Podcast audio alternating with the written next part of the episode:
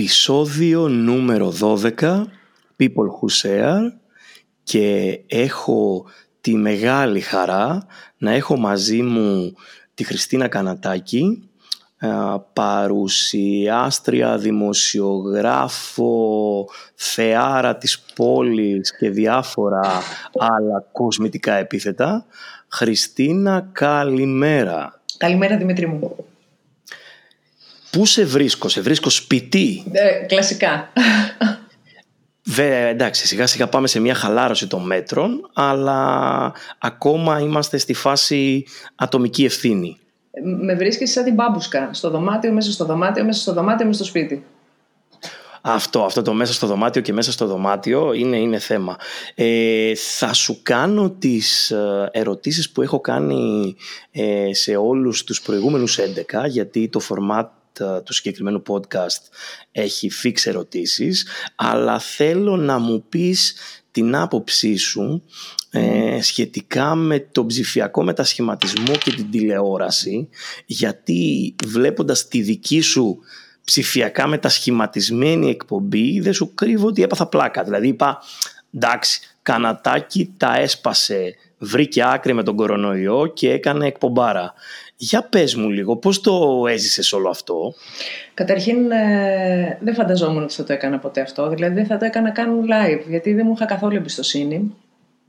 Αλλά κάπως ε, έσκασε η ιδέα, με βρήκε σύμφωνη, δοκίμασα και με χαρά διαπιστώνω ότι καθημερινά κάνω και κάτι διαφορετικό. Προσθέτω κάτι, διορθώνω κάτι, οπότε νομίζω ότι τώρα το έχω φέρει κάπως στα μέτρα μου.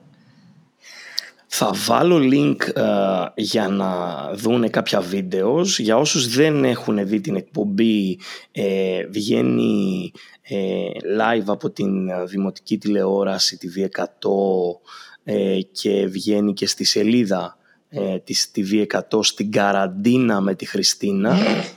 Είναι αστείο και μόνος ναι. τίτλος, έτσι καταλαβαίνεις. Όχι, όχι. Ε, είναι εξαιρετικός και σαν τίτλος και πάρα πολύ εύστοχο όλο αυτό με την έννοια ότι στην ουσία, επειδή το φορμάτ του, του να συλλέγω ε, αντίστοιχα βίντεος και να βάζω μία σειρά από εξωτερικεύσεις και να λέω τέλος πάντων ε, την πραγματικότητα είναι πολύ μεγάλη υπόθεση έτσι. Και δεν συμβαίνει, γενικά δεν συμβαίνει στην τηλεόραση. Είναι, για μένα είναι ρίσκο ε, για έναν παρουσιαστή να φύγει από αυτό το comfort zone του στούντιο και του ε, όλου του team και να έρθει να αυτοσχεδιάσει πραγματικά σε ένα ε, περιβάλλον do it yourself. Έτσι. Είναι πολύ μεγάλη υπόθεση. Είναι υβρίδιο YouTube και Facebook Live και πραγματικής τηλεόρασης. Να σου πω την αλήθεια, ε, αυτό το έκανα παλιά μόνη μου στο Facebook. Δηλαδή έκανα Facebook Live διασύμαν τον αφορμή. Είχα κέφια, γιατί συνήθως αυτό συμβαίνει όταν έχω κέφια. Αν δεν έχω κέφια, δεν μου παίρνεις λέξη, δεν υπάρχει περίπτωση. Δηλαδή,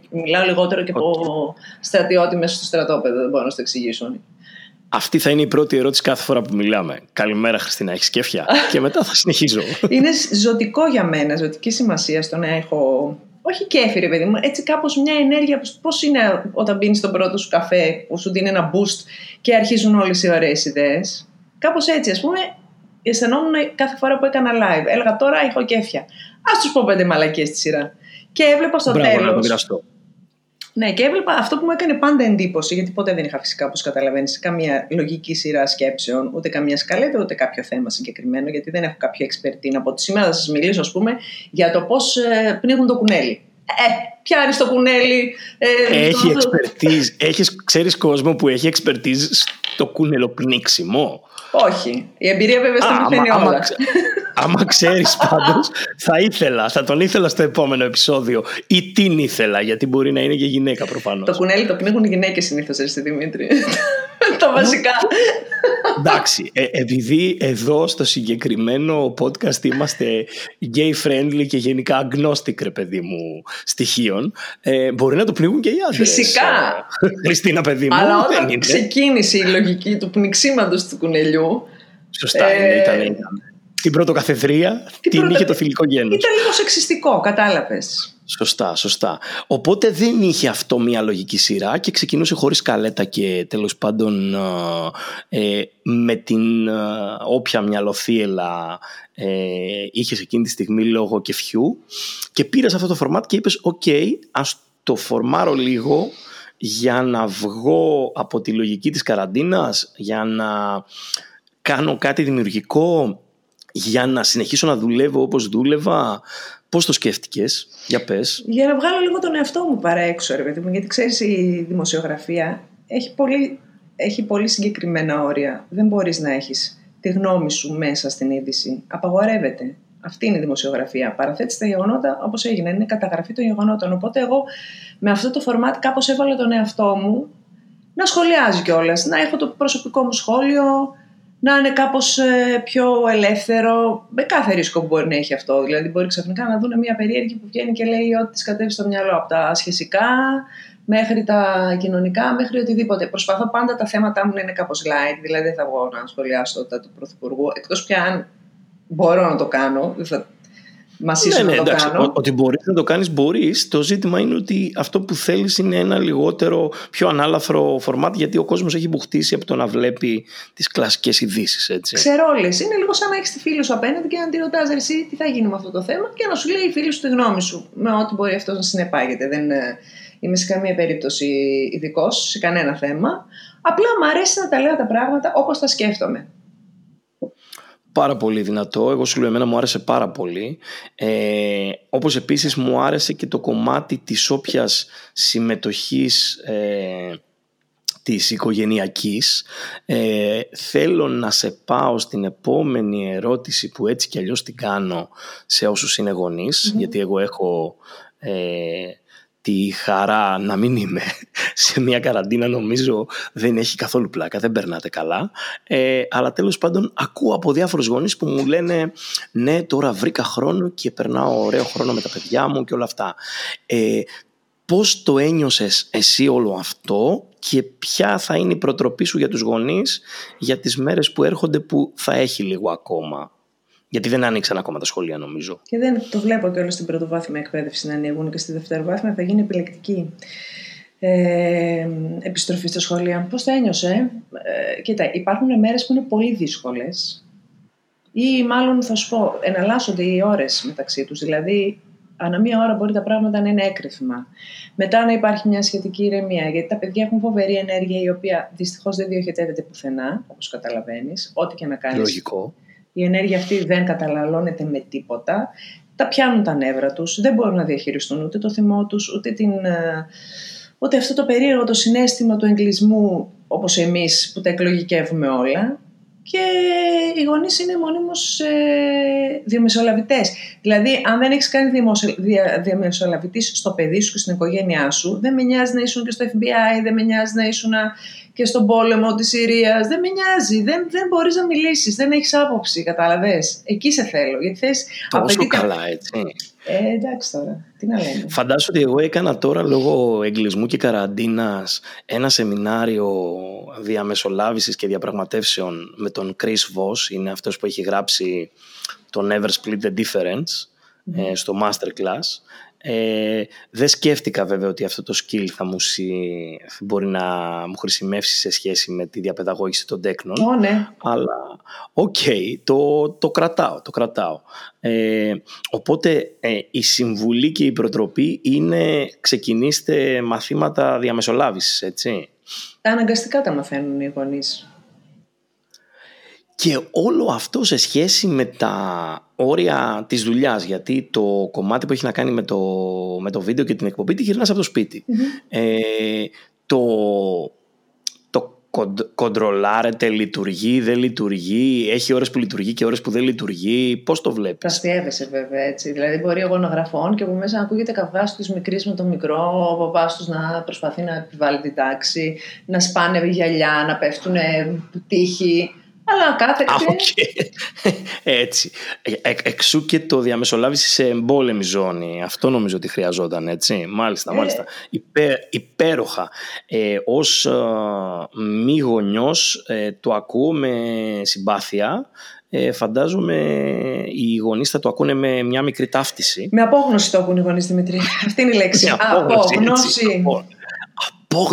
Desperate housewife έχω γίνει ξαφνικά. Desperate housewife. Όχι, εντάξει, δεν μπορεί. Δεν μπορεί η Χριστίνα Κανατάκη να γίνει desperate housewife. Το λέω Ρω, Ρώτα το σύζυγό μου, σε παρακαλώ, για μια δεύτερη γνώμη. Θα σε πείσει. ναι, ναι. Θα τον, θα τον σταματήσω κάποια στιγμή γιατί τον ακολουθώ στο Instagram. Θα τον σταματήσω εκεί που κάνει ποδήλατο. Ή θα τον πάρω στο κατόπι με κάνα ποδήλατο και θα κάνουμε το πρώτο podcast σε, τέσσερις, σε δύο ρόδες. Ε, τέσσερις βασικά, δύο δικές μου και δύο δικές του. Ε, θέλω να σε πάω στο επόμενο, στην επόμενη ερώτηση που είναι ποια είναι η καλύτερη συμβουλή που σου έχουν δώσει σε όλη τη διάρκεια τη ζωή σου θα πω, όχι της καριέρας σου, γιατί μετράνε και οι συμβουλές από τα παιδικά χρόνια. Για πες. Από δεν έχει να κάνει με τα επαγγελματικά, γιατί εγκλωβίστηκα λίγο με την ιδέα της επαγγελματικής συμβουλής. Όχι, όχι, δεν έχει να κάνει με τα επαγγελματικά. Μπορείς να πεις οτιδήποτε, ακόμη και μια συμβουλή που σου δώσαν ως, όταν α, ήσουν πιτσιρίκι και την κρατάς και πας με αυτήν και πορεύεσαι. Μια γκομενική συμβουλή. Ό,τι θες. Λοιπόν, άκου να σου πω. Θα επανέλθω στη συμβουλή λίγο αργότερα. Δώσε μου χρόνο. Θα σου δώσω χρόνο εννοείται. Θα σε πάω σε κάτι πιο δύσκολο, πιο περιπλοκο ε, για να σε ξεμπλοκάρω κιόλας. Θέλω να μου πεις πώς μία παλιότερη αποτυχία ή τέλος πάντων κάτι που πήγε στραβά ή ε, μία επιτυχία που εσύ την εξέλαβες ρε παιδί μου σε πρώτη φάση ως αποτυχία σε βοήθησε να πετύχεις αργότερα και να μας να μοιραστείς λίγο την ιστοριούλα αυτήν γιατί ε, στο συγκεκριμένο podcast έχουμε λίγο ε, μια πετριά με την αποτυχία ε, γιατί την έχουμε λίγο ποινικοποιήσει. Οπότε εγώ προσπαθώ με κάθε ευκαιρία και το podcast είναι μια τέτοια ευκαιρία. Στην ουσία το έκανα για να βρίσκω χρόνο να μιλάω με τους φίλους μου. Ε, να την βγάζουμε λίγο προς τα έξω. Για πες. Να σου πω κάτι. Θεωρώ ότι έχει αλλάξει εντελώς η άποψή μου σχετικά με την αποτυχία τα τελευταία χρόνια. Ε, δεν ευαγγελίζομαι σε καμία περίπτωση μόνο μέσα από τις, επιτυχίες, από τις αποτυχίες ε, στο τέλος καταφέρνεις να, να καταστρώσεις το σχέδιό σου τέλος πάντων για να φτάσει στο στόχο σου. Αλλά αυτή τη συγκεκριμένη περίοδο οι αποτυχιες με βρίσκουν πολύ καλοπροαίρετοι απέναντί τους. Δηλαδή τις περιμένω. Περιμένω τις αποτυχίες μου για να διδαχτώ, σαν, σαν ταχύρυθμο μάθημα κάπως. Δηλαδή δεν θα τις αποφύγω, θα τις επιδιώξω κιόλας. Σημαντικό, ναι. Το κομμάτι του να επιδιώξεις την αποτυχία είναι πολύ μεγάλη υπόθεση. Ε, εντάξει, υπάρχει βέβαια και αυτό το δόγμα του fail fast, του προσπάθησε ρε παιδί μου να αποτύχεις όσο πιο γρήγορα γίνεται. Ε, εντάξει, εσένα σε ακούω κάπου στη μέση, ότι δεν είναι ανάγκη να fail fast, αλλά τέλος πάντων ναι, είμαι, είμαι λίγο πιο happy. Ε, κάτι που πιο παλιά δεν το περίμενες να είναι επιτυχία; Θα σου πω. Για πες. Δεν ήταν αυτό το sharing, παιδί μου. Τώρα θα ξεκινήσει το sharing. Απλά ε, σου λέω πια. Μα σε περίμενα. Ήθελα να σου κάνω την ερώτηση. Το... Ξέχασα να σου κάνω την ερώτηση το πρωί. Έχεις κέφια, Χριστίνα; ε, αλλά... Δημήτρη μου, έχω κέφια γιατί και μόνο που σε έψαξα σημαίνει ότι έχω κέφια. Για σκέψτε το λίγο. είναι έτσι, έτσι. Μεγάλη υπόθεση αυτό. Να σε ψάχνει, Χριστίνα Κανατάκη. Νιώθω ένα κλικ καλύτερα, να ξέρεις. Επίσης, είσαι από τους τύπους που μου φτιάχνουν τα κέφια. Δεν είναι καθόλου εύκολο. Είναι δύο-τρεις άνθρωποι στην πόλη. Δηλαδή δεν είναι, δεν είναι καθόλου εύκολο. Να το πούμε στα κορίτσια γεύση. το πιστώνεσαι σαν ε, σκύλο. Έτσι, έτσι. Το πιστώνεσαι πραγματικά. Ε, λοιπόν, άκου τώρα τι έγινε. Εγώ γενικά ποτέ δεν ήξερα τι θέλω να γίνω. Εξακολουθώ να μην, θέλω, να μην ξέρω τι θέλω να γίνω. Δηλαδή, ποτέ δεν είχα αυτό το όταν θα μεγαλώσω, θα γίνω πυροσβέστη, κτηνίατρος, ε, αστροναύτης κτλ, κτλ. Μπράβο, ναι, αυτό το αστροναύτης έπαιζε πολύ, ναι.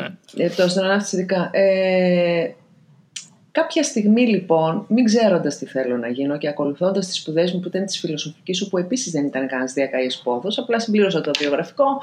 Πιθανότερο ήταν να συμπληρώσω νομική, επειδή οι δύο αδερφές μου μεγαλύτερες ήταν της νομικής και έτσι κάπως πάει. Όταν δεν έχεις ξεκαθαρίσει τις δικές σου επιθυμίες, κάνει οι επιθυμίες των άλλων και κάπως λες: Ε, δεν βαριέσαι, φιλαράκι, πάω να γίνω κι εγώ δικηγόρος. Πού να γίνω δικηγόρος; Τέλος πάντων, ήμουν στη φιλοσοφική και εντελώς συμπτωματικά εμφανίστηκε ε, μία μέρα μπροστά μου ο Τόλης ο Βεϊζαδές, ο οποίος ε, έψαχνε μία κοπέλα για να γράφει σε ένα από τα περιοδικά με τα οποία συνεργαζόταν. Αν δεν κάνω λάθος ήταν τώρα ή το τηλέραμα, το αντίστοιχο της Θεσσαλονίκης το κομμάτι.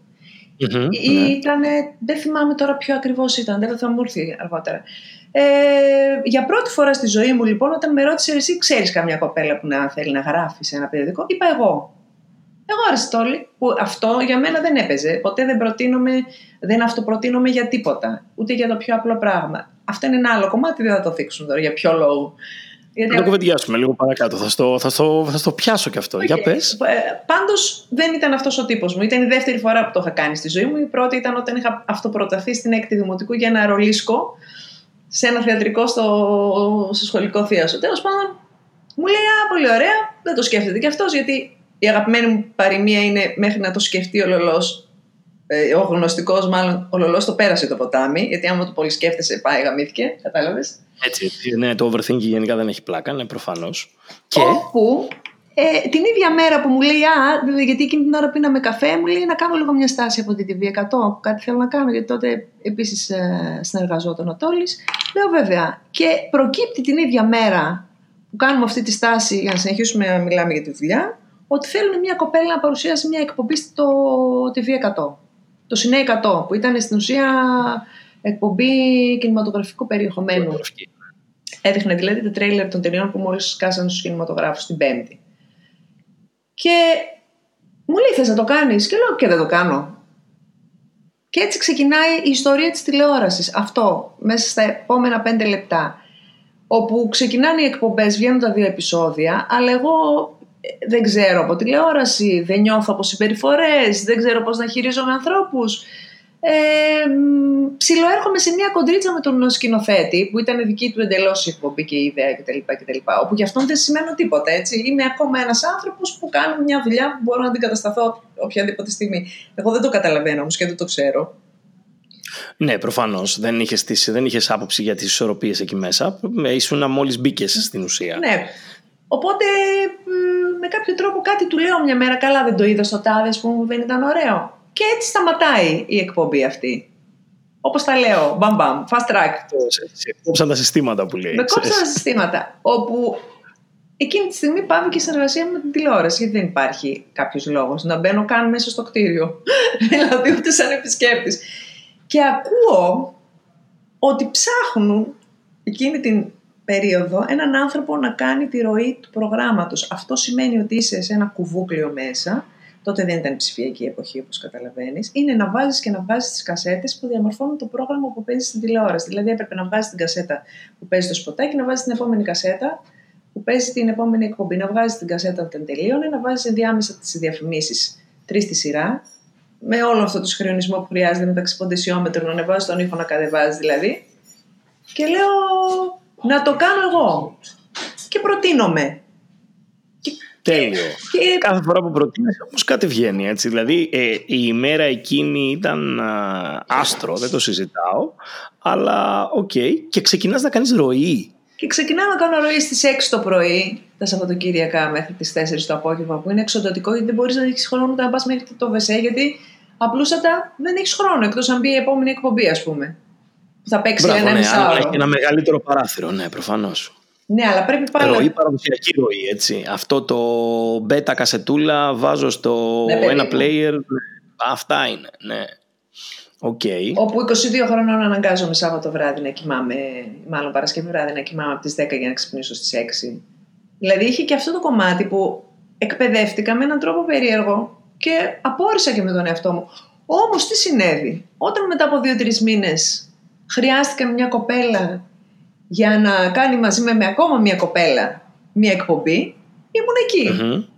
Και, με ναι, ναι, ναι. και έκανα την εκπομπή με τη Σύση Χριστίδου που ξεκινήσαμε τότε που ξεκίνησε και η Σύση την τηλεόραση στην TV100. Άρα στην ουσία ένα κομμάτι ε, θα έλεγα αυταπάρνησης με την έννοια ότι πήγε σε μια λογική να θυσιάσεις τα πάντα όλα και το όποιο feeling σου είχε βγει στην παρουσίαση και είπες όχι εγώ θέλω να δουλέψω στην τηλεόραση ρε παιδί μου και θα κάνω και ροή και θα κάνω και whatever και το έκανα άρα ναι. πήγες και ροή ναι ε, και φυσικά η ροή και η τυραννία αυτή γιατί ε, μην έχοντας τα μέσα και γνωρίζοντας λίγο παλαιότερα εγώ ε, έχω εκτεθεί σε, στο συγκεκριμένο μέσο ε, σου έδωσε την δυνατότητα να είσαι παρούσα ε, και να μην χαθείς από το μέσο έτσι ώστε να, ε, να πάρεις την επόμενη ευκαιρία. Όπου, Μεγάλη, μεγάλη υπόθεση. όπου, by the Μεγάλη way, δεν πληρωνόμουν εννοείται, έτσι, όταν το έκανα αυτό. Φυσικά, εννοείται. Ήσουν σε κατάσταση τύπου να, να, να έρθω να μάθω. Ναι, αλλά κανένας δεν μου είπε ότι είμαι, ας πούμε, ένα παιδί που με πήραν από μια σχολή που είχα μάθει τεχνικά, οπότε έλα να μάθεις τη ροή. Απλά βρήκαν ένα χέρι που, πρω, που, που προτάθηκε εκείνη την ώρα. Δηλαδή πρότεινα το χέρι μου και του είπα εγώ. Αυτό. Ναι, κα, κατάλαβα. Σχεδόν ε, ε, do it yourself και όπως βγει, ας πούμε, ρε παιδί μου. Μμμ, μμμ. Ακριβώς. Το ζήτημα είναι ότι το, το κατάφερες έτσι. Το, δηλαδή, είχε ροή.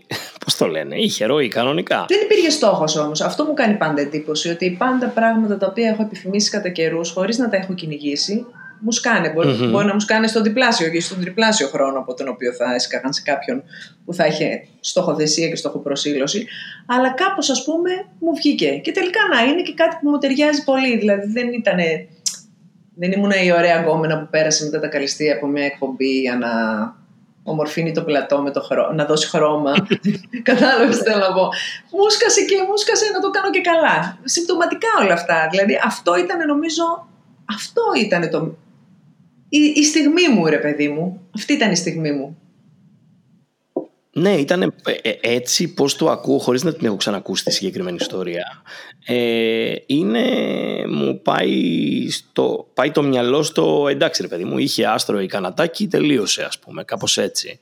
Ε, δεν ξέρω πώς το ακούν οι υπόλοιποι, εμένα κά- αυτό μου κάνει. Ε, σε πάω στην επόμενη ερώτηση που εκτός από την εκπομπή και δεν ξεχνάω το θέμα της συμβουλής, θα επανέλθω να ξέρεις. Όχι, σταμάτα. Εκτός από την εκπομπή που είναι κάτι που άλλαξε στην καθημερινότητά σου, έτσι, δηλαδή είδαμε από μια εκπομπή σε στούντιο να μεταμορφώνεσαι στην κυριολεξία και να κάνεις μια εκπομπή τύπου YouTube ε, πάρα πολύ γρήγορα. Κάτι άλλο που άλλαξε στην καθημερινότητά σου προς το καλύτερο λόγω της, του εγκλισμού και του COVID-19 και όλο αυτό. Ε, διαπίστωσα ότι έχω πολύ ελαστικό χαρακτήρα. Ελαστικό χαρακτήρα, κοινώς στο κομμάτι που έχει να κάνει ε, πάει στο θέμα με τα όρια ή πάει σε κάτι άλλο; Όχι, όχι. Ότι- Νομίζω ότι έχει να κάνει με, με χαμελοντισμό καθαρό. Δηλαδή, Ότι μπορείς να προσαρμόζεσαι. πολύ γρήγορα. Εντυπωσιάστηκα ακόμη και εγώ που δεν, ε, όταν με ρωτούσαν βγήκες; Ξέρω εγώ αυτές τις μέρες τους έλεγα γιατί μπήκα. Δεν, δεν υπήρχε περίπτωση να με βρεις στο σπίτι. Το σπίτι είναι ε, για τα ρούχα, για, ναι, ναι. για κάνα ντουζάκι. Για... Θα μου πεις, παιδιά έχεις, ναι. Και με τα παιδιά μου προσ- προτιμώ να ζω έξω. Δηλαδή προτιμώ να πηγαίνουμε βόλτες, να τους δείχνω πράγματα, να τα κοινωνικοποιώ. Να... Δεν, δεν είμαι της λογικής να κάτσουμε σπίτι, να πάρουμε... Ε, να ανασυντάξουμε τις δυνάμεις μας. Ξέρεις, δεν είναι η φωλιά μου το σπίτι. Στο σπίτι γυρνάω για να κάνω αυτά που πρέπει να γίνονται στο σπίτι. Δεν είμαι ο τύπος ο domestic, ας πούμε. Μπράβο, ναι. Αυτό εντωμεταξύ είναι κάτι που το κουβεντιάζω και εγώ πολύ συχνά και ε, εγώ ζω σε ένα σπίτι 28 τετραγωνικών, έτσι. Δεν έχω παιδιά, δεν έχω σκυλιά, έχω τέσσερις κάκτους και δύο Μπέντζαμιν ε, και το σπίτι ήταν γι' αυτό ακριβώς που περιέγραψες, για να αλλάζω ρούχα, να κάνω ένα ντουζάκι και να φεύγω. Γιατί συνέχεια ταξίδευα και συνέχεια ήμουνα κάπου αλλού. Και τώρα με όλη αυτή την α, καραντίνα ανακάλυψα πόσα πράγματα μπορώ να κάνω ε, στο σπίτι ρε παιδί μου ή και χωρίς να έχω την όποια τέλος πάντων κοινωνικοποίηση και σοκαρίστηκα.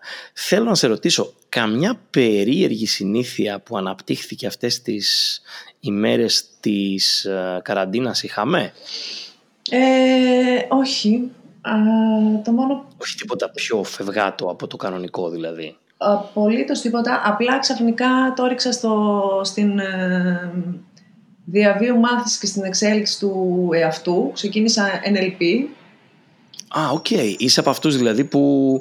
Είσαι από, από αυτούς που και εγώ πιάνομαι σε αυτούς γιατί αγόρασα ό,τι e-learning ε, και masterclass έχω βρει. Ε, ξεκίνησες NLP. Για μίλα μου λίγο γι' αυτό. Νευρογλωσσικός προγραμματισμός. Ε, μ' αρέσουν οι αρχές. Κάπου online. Το κάνω στη Reframe μαζί με την ε, Ισιδώρα. Α, τελεία, ναι. Μέσω Zoom τώρα, αλλά υποτίθεται ότι θα τα κάνουμε κάποια στιγμή στο Μέγαρο με την Ισιδώρα την Καραδημητρίου. Θα μας δώσεις link γι' αυτό, έτσι; Με μεγάλη χαρά. Θα μας δώσεις, ωραία. Και- Οπότε ξεκίνησες NLP. Ξεκίνησα ένα LP το οποίο είναι μια καθημερινή, ε, είναι, είναι δραστηριότητα καθημερινής λογικής, δηλαδή έχει διάβασμα, έχει ασκήσεις. Και επίσης ξεκίνησα και προχθές ε, με την ε, Μάρια τη Λαουτάρη, πάλι μέσω Zoom. Έτσι μου έρχονται οι εμπνεύσεις και οι ιδέες. Δηλαδή ξυπνάω και λέω, «Α, ωραία ιδέα αυτό, ας πάρω ένα τηλέφωνο τη Μάρια να δω αν υπάρχουν ε, θέσεις να μπω στην ομάδα της προσωπικής ανάπτυξης. Και ξεκίνησα και αυτό επίσης. Αυτά είναι έτσι. Άλλος άνθρωπος η Χριστίνα Κανατάκη μετά την α, καραντίνα. Σε βλέπω να βγαίνεις γκουρού. Δεν το Δεν συζητάω. νομίζω, ρε εσύ, Δημήτρη, γιατί ξέρεις τι ανακαλύπτω. Καταρχήν δεν με αφορά καθόλου το τι συμβαίνει έξω. Δηλαδή, δεν με απασχολεί αν θα ανοίξουν τα κομμωτήρια, αν δεν θα ανοίξουν. Βάφω μόνο μου τα μαλλιά μου, βάζω μια μαντίλα. Αυτή είναι η αγαπημένη μου συνήθεια, λοιπόν. Τώρα, ε, κυκλοφορώ μέσα στο σπίτι, αν με δεις. Ε, θα μπορούσα να πάω και σε δεξίωση, ας πούμε, το επόμενο πεντάλεπτο. Δίνομαι, Έχω- βάβαμε. Έχω δει time-lapse εγώ, γιατί είδα ότι έμαθες και το time-lapse. Κανονικά. Πεθαίνω με το timelapse, είναι η καλύτερη μου. Δηλαδή, μπορώ να κινηματογραφήσω μέρα με timelapse. Δεν ξέρω τι μου αρέσει τόσο πολύ. Δεν με Όχι, κάνει είναι να ωραίο, είναι κουράζομαι. Το timelapse είναι ωραίο γιατί στην ουσία σου δίνει ρε παιδί μου σε πάρα πολύ λίγο χρόνο ε, μία διαδικασία πολύ μακροχρόνια. Δηλαδή το ότι μπορεί να έχει το κοινό σου ε, και βάζω και εμένα μέσα σε αυτό ε, ένα sneak peek στο πώς ετοιμάζεται η Χριστίνα ε, είναι η αξία του timelapse. Επίσης δεν θέλω να κουράζω. Αυτό ανακαλύπτω τελευταία. Ότι δεν θέλω να... Ρε παιδί μου, φοβάμαι πάρα πολύ να γίνω βαρετή κάποια στιγμή. Το τρέμω αυτό σαν ιδέα.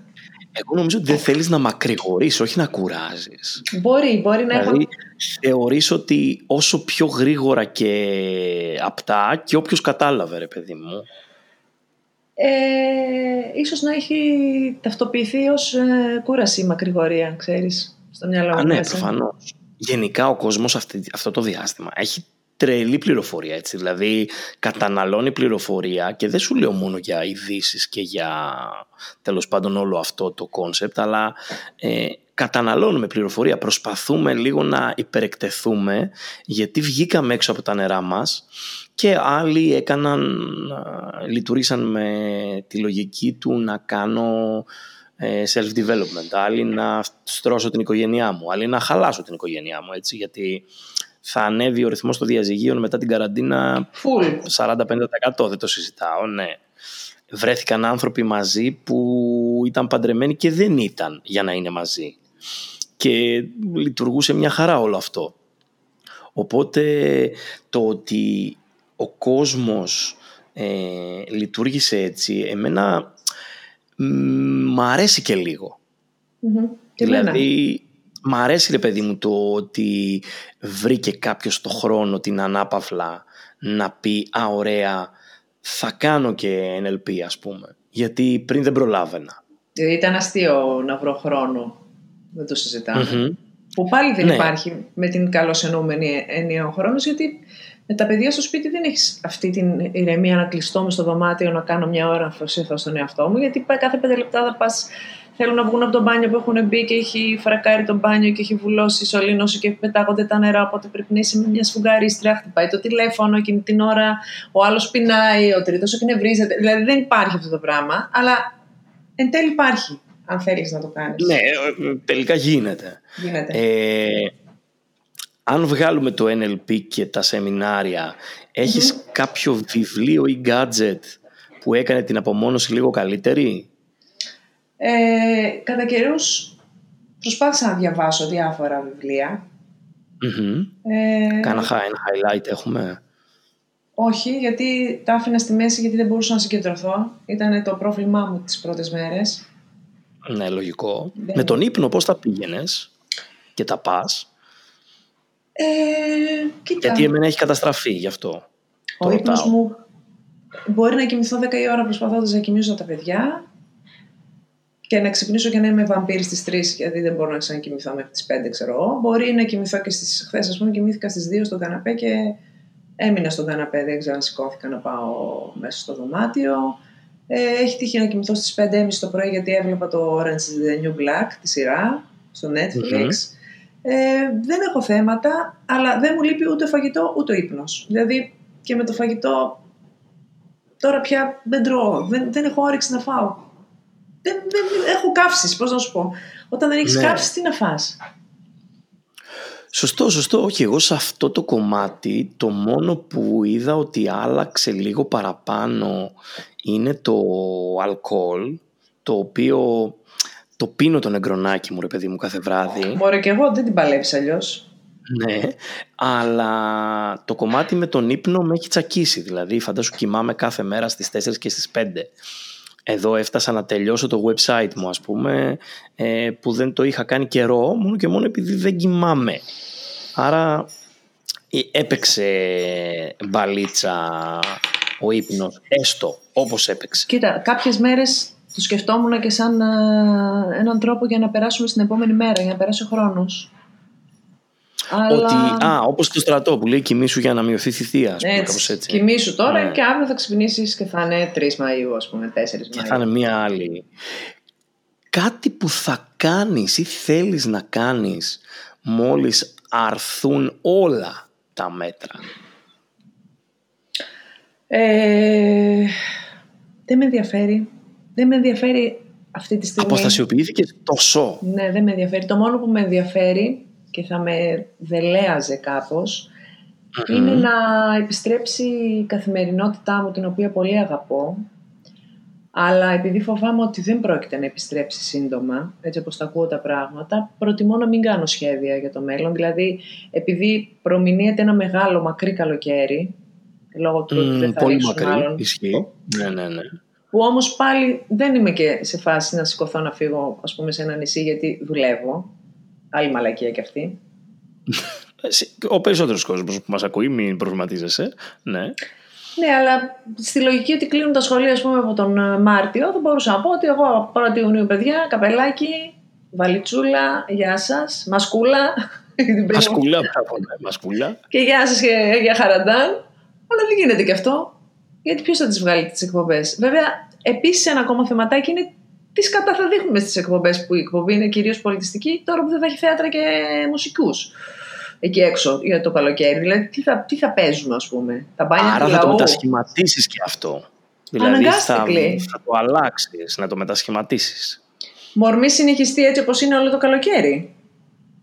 Στην καραντίνα με τη Χριστίνα. Μπανάκι μανάκι με τη Χριστίνα και διάφορα άλλα τέτοια. Και δυο-δυο στην πανιέρα, δυο-δυο γιατί εκεί μας βλέπω. Για την πανιέρα μας βλέπω. Δεν μας βλέπω για τη θάλασσα ε, να αιτηθώ να κάνω ένα brainstorming να σε βγάζουν από πλαστική πισινούλα μετά, τον, μετά τον Ιούνιο Ιούλιο. Δεν έχω πρόβλημα να τσαλακωθώ καθόλου αν έχει και φοίνικα πάνω από πλαστική πισινούλα ακόμα καλύτερα. Αλλά από αυτό το πλαστικό το φοίνικα, το φουσκωτό. Όχι φοίνικα, φοίνικα κανονικό. Ή θες κανονικό εσύ για να είσαι. Α, αυτό το. Φοινικάκι. Θα, το, θα στο βρω, θα στο βρω, Χριστίνα, θα στο βρω. Το υπόσχομαι, θα στο βρω. Καλέ trash. Σιγά με, δεν μεγαλο... Δεν μεγαλοπιάνομαι, Δημήτρη. Ε, ε, όχι trash τώρα, κανατάκι και trash δεν πάει. Υπάρχει, ένα, υπάρχει μια αίσθηση ε, εστέτ και κλάσης από μόνο του τώρα. Μην είσαι. Μεταξύ μας μιλάμε. Εγώ και εσύ είμαστε εδώ. Κοίτα, ε, εστέτ, το εστέτ το έχω αλλιώς στο μυαλό μου. Αυτό είναι το πρόβλημά μου. Λίγο μου κάνει, εστέτ μου κάνει λίγο ο ζαπούνης. Είναι που μεγάλωσες με, μεγάλωσες με τόλμη και γοητεία και λάμψη, ρε, γι' αυτό. Δηλαδή, λέω εστέτ και σου έρχεται στο μυαλό η Βίρνα Δράκου, ας πούμε. Μου έρχεται η Στέφανη Φόρεστερ, η οποία για να μιλήσει στο τηλέφωνο έβαζε πάντα το σκουλαρίκι της. Στέφανη Φόρεστερ, τόλμη και γοητεία, μ' αρέσει. Μ' αρέσει. Έβγαζε το σκουλαρίκι, όντως. Ναι, ρε, αφού δεν δυσκολεύει το, το σκουλαρίκι. το σκουλαρίκι δεν είναι. Μπράβο, είναι, ήταν σκουλαρίκι, όχι μαλακίες. Ε, θέλω να σε ξαναγυρίσω στη συμβουλή. Όχι, ρε φίλε. Αν την έχεις δώσει μου, αν δεν την έχεις, θα περιμένω να μου τη δώσεις γραπτός να τη βάλω στα show notes δηλαδή να πω η Χριστίνα Κανατάκη ήταν η πρώτη που δεν είπε καμία συμβουλή γιατί είναι η Χριστίνα και έτσι γουστάρει ρε παιδί μου στην τελική ε, αλλιώς να σε πάω στην επόμενη ερώτηση δεν έχω ακόμα δεν έχω δεν έχεις ωραία θα αλλάξουμε θα μετασχηματίσουμε και το podcast και θα είναι η πρώτη συμβουλή που μπορεί να μπει και με τρεις τελίτσες. Η Χριστίνα Κανατάκη είπε ότι η συμβουλή μου είναι τρεις τελίτσες και να έχουμε να περιμένουμε. Αν είχες ένα τεράστιο billboard με τεράστια πίξη, ρε παιδί μου, κα έναν τρόπο να περάσεις ένα μήνυμα τεράστιο. Ε, σε εκατομμύρια ανθρώπους τι θα έγραφε Χριστίνα Κανατάκη αυτό το billboard? Ε, ζήστε τη ζωή σας τώρα Κάποιοι ανεβάζουν τον μέσο όρο ζωής και κάποιοι τον ρίχνουν. Δεν ξέρουμε σε ποια ομάδα ανήκουμε. Τίποτα δεν είναι δεδομένο. Τίποτα δεν είναι δεδομένο. Και ζήστε τη ζωή σας τωρα Άρα πάμε λίγο, ακουμπάμε λίγο το, τα όρια του βουδισμού και του self-development που λέει ότι έχουμε μόνο το τώρα και το σήμερα και το χθες και το αύριο δεν υπάρχουν. Ψέματα είναι. Ε, όχι, εγώ ως βουδιστής το ασπάστηκα πολύ νωρίς.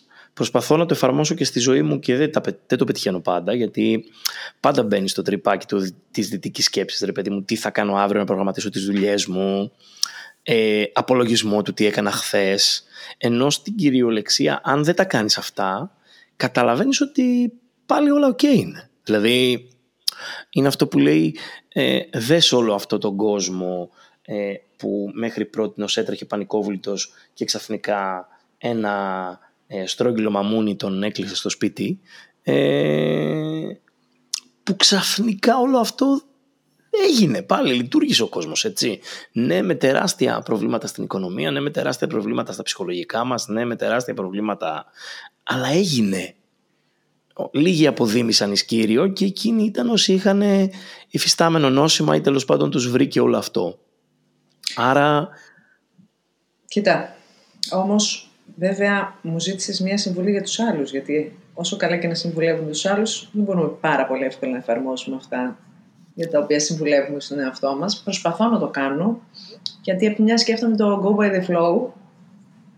Ναι. Εμένα μου πάει γενικά το να με παρασύρει το ρέμα. Με βγάζει σε ωραίες ακτές. Δεν με, δεν με ξερνάει σε... Όχι, το, για μένα το κομμάτι της, ε, για να πούμε λίγο και το self-development part, το κομμάτι της ροής, του να ρέουν τα πράγματα και να έχει ροή και να πας, και εμένα μου βγαίνει σαν ροή. Το ευχαριστιέμαι ρε παιδί μου.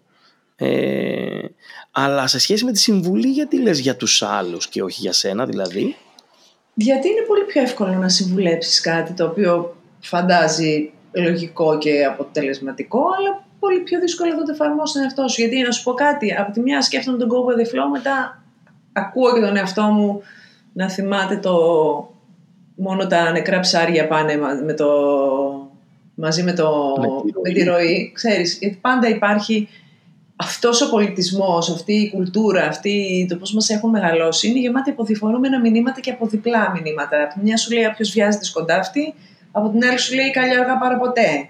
Από τη μια σου λέει το γοργό και χάρη έχει, από την άλλη σου λέει κάτσε ας πούμε και ρίχνει τις τάπες στο Jack Daniels μέχρι να οριμάσει το whisky. Δεν είναι ξεκάθαρα τα όρια. Οπότε και εγώ βρίσκω τον εαυτό μου ανάμεσα, αλλά τελικά διαπιστώνω ότι τι να κάνουμε παιδιά, η ζωή είναι μία και βλέπεις καθημερινά ε, πώς ε, ανατρέπονται τα δεδομένα, πώς... Ε, τι να πω τώρα, να αναφερθώ και σε δυσάρεστα γεγονότα. Οι γυναίκες ξαφνικά που στα 40 τους και στα 50 τους παθαίνουν φράγματα από τη στιγμή που ξέραμε ότι τα φράγματα και οι καρδιές αφορούσαν μόνο τους άντρες ή τις γυναίκες με κάποιο καρδιαγγειακό νόσημα ή στην εμεινόπαυση κτλ. κτλ. Δεν είναι τίποτα σίγουρο, δηλαδή δεν ξέρεις. Μπορεί να έχεις το καλύτερο γονίδιο και αύριο να πέσεις κάτω στο τεραδίκι. Οπότε ζήστε το τώρα που το έχεις εδώ. Μην του γαμάς τη μανούλα, κατάλαβες τι θέλω να πω. Ζήστο το τώρα που το έχεις εδώ. Και μέσα σε παρένθεση το μη του γαμά στη Μανούλα, γιατί είναι τόσο Δημητριάδης αυτό. Το ευχαριστήθηκα. Σε ευχαριστώ που ε, το είπες έτσι. Μη του γαμά στη Μανούλα, ναι, γιατί απ' την άλλη όλο σχέδιο και, και τι θα γίνει άμα, άμα γίνει και το σχέδιο. Γιατί νομίζω ότι τελικά όλο αυτό που προσπαθούμε να ε, διασφαλίσουμε, να εξασφαλίσουμε και να αποκτήσουμε είναι η ευτυχία μας Δημήτρη μου. Ό,τι και να βάλουμε στο μυαλό μας νομίζω ότι μια νοητή γραμμή κρύβει από πίσω την ελπίδα ότι αυτό θα μας κάνει λίγο πιο ευτυχισμένους και τα προσωπικά και τα σεμινάρια προσωπικής ανάπτυξης και η δουλειά και τα αγκομενικά και η οικογένεια, τα πάντα. Τι ζητάμε, ακόμα και το να αδυνατήσουμε, γιατί νομίζουμε ότι αυτό θα μας κάνει πιο ευτυχισμένους. Δηλαδή, να δυνατήσω, να γίνω πιο ωραία γκόμενα, άρα να τραβήξω περισσότερα βλέμματα. Μπας και σε ένα από αυτά τα βλέμματα βρω την ευτυχία ή μου εξασφαλίσει την ευτυχία. Να γίνω καλύτερος άνθρωπος, να βγάλω περισσότερα λεφτά. Γιατί, για να έχω περισσότερο χρόνο. Γιατί, για να ε, μπορέσω να δουλέψω καλύτερα το να είμαι ευτυχισμένος. Όλοι, όλοι γύρω από την ευτυχία μας περιστρέφονται στην ουσία. Αν το καλοσκεφτείς, όπως αυτό σημαίνει για τον καθένα. Δηλαδή, προσωπική γαλήνη, εσωτερική ηρεμία. Αυτό θα ήθελα στη ζωή μου. Αυτός είναι ο σκοπός μου. Να έχω ψυχολογία σταθερή. Αυτό το unstable, ας πούμε, με έχει, με έχει ξεσκίσει. Δεν μπορώ να σου το εξηγήσω. Γι' αυτό σου λέω ότι κάπως αποστασιοποιούμε από τα πάντα. Ε, προσπαθώ να ακούσω το, τη φωνή μέσα μου. Τι θα μου πει. Θα μου πει είσαι καλά, δεν είσαι καλά. Ψάξτε να είσαι του γιατρού. Είσαι... Κατάλαβες. Μπορεί να μου λέει συνέχεια ότι είμαι του γιατρού, έτσι. Δεν... Ε. Εγώ είμαι, είμαι διαπιστωμένα του γιατρού. Με χαρτί, πώς να σου πω. Ε, ναι, να σου πω τώρα στο κομμάτι που έχει να κάνει με την ε, ευτυχία, επειδή είναι πολύ, πολύ, πολύ μεγάλη λέξη. Ε, προσπαθούμε όλοι να ε, κυνηγήσουμε όλο αυτό και το κυνηγάμε με μια αίσθηση για μένα λίγο λανθασμένη, δηλαδή το να κάνω αυτό για να ειμαι να κάνω το άλλο για να είμαι. Ε, αυτό που κατάλαβα είναι ε, κάνε αυτό που είσαι, κατάλαβες, ε, τώρα για να είναι τώρα. Και πάω λίγο με μία, ε, όχι τόσο βουδιστική, ρε παιδί μου, ε, λογική που για μένα είναι αυτό που έχω σαν μέτρο είναι τι με φτιάχνει, τι με εξητάρει ρε παιδί μου. Θα κάνω πάντα και μόνο αυτό που με φτιάχνει και με εξητάρει. Μου αρέσει η ταχύτητα ή η ταχύτητα. Μου αρέσει το τέτοιο. Όταν κάτι μου το περιγράφουν και με φτιάχνει, ε, πάω απευθείας ε, με το κεφάλι. Δεν, δεν το ζυγίζω πια, ρε παιδί μου. Δηλαδή, ο, ε, η όλη φάση με τον κορονοϊό με έκοψε από ένα πολύ μεγάλο project που θα, ή που θα με έφτιαχνε πάρα πολύ και θα έκανα ένα τρελό sabbatical ενό έτου και όλο αυτό πάει ένα χρόνο αλλά πάμε για το τώρα. Άρα για να κλείσω, θα κλείσω με το ότι ε, ζήστε το τώρα. Ναι. Είναι το μόνο που έχουμε. Το τώρα. Είναι το μόνο που έχουμε. Σε ευχαριστώ πάρα πάρα πολύ Χριστίνα Κανατάκη για το χρόνο σου και για αυτά τα όμορφα πράγματα που μας είπες.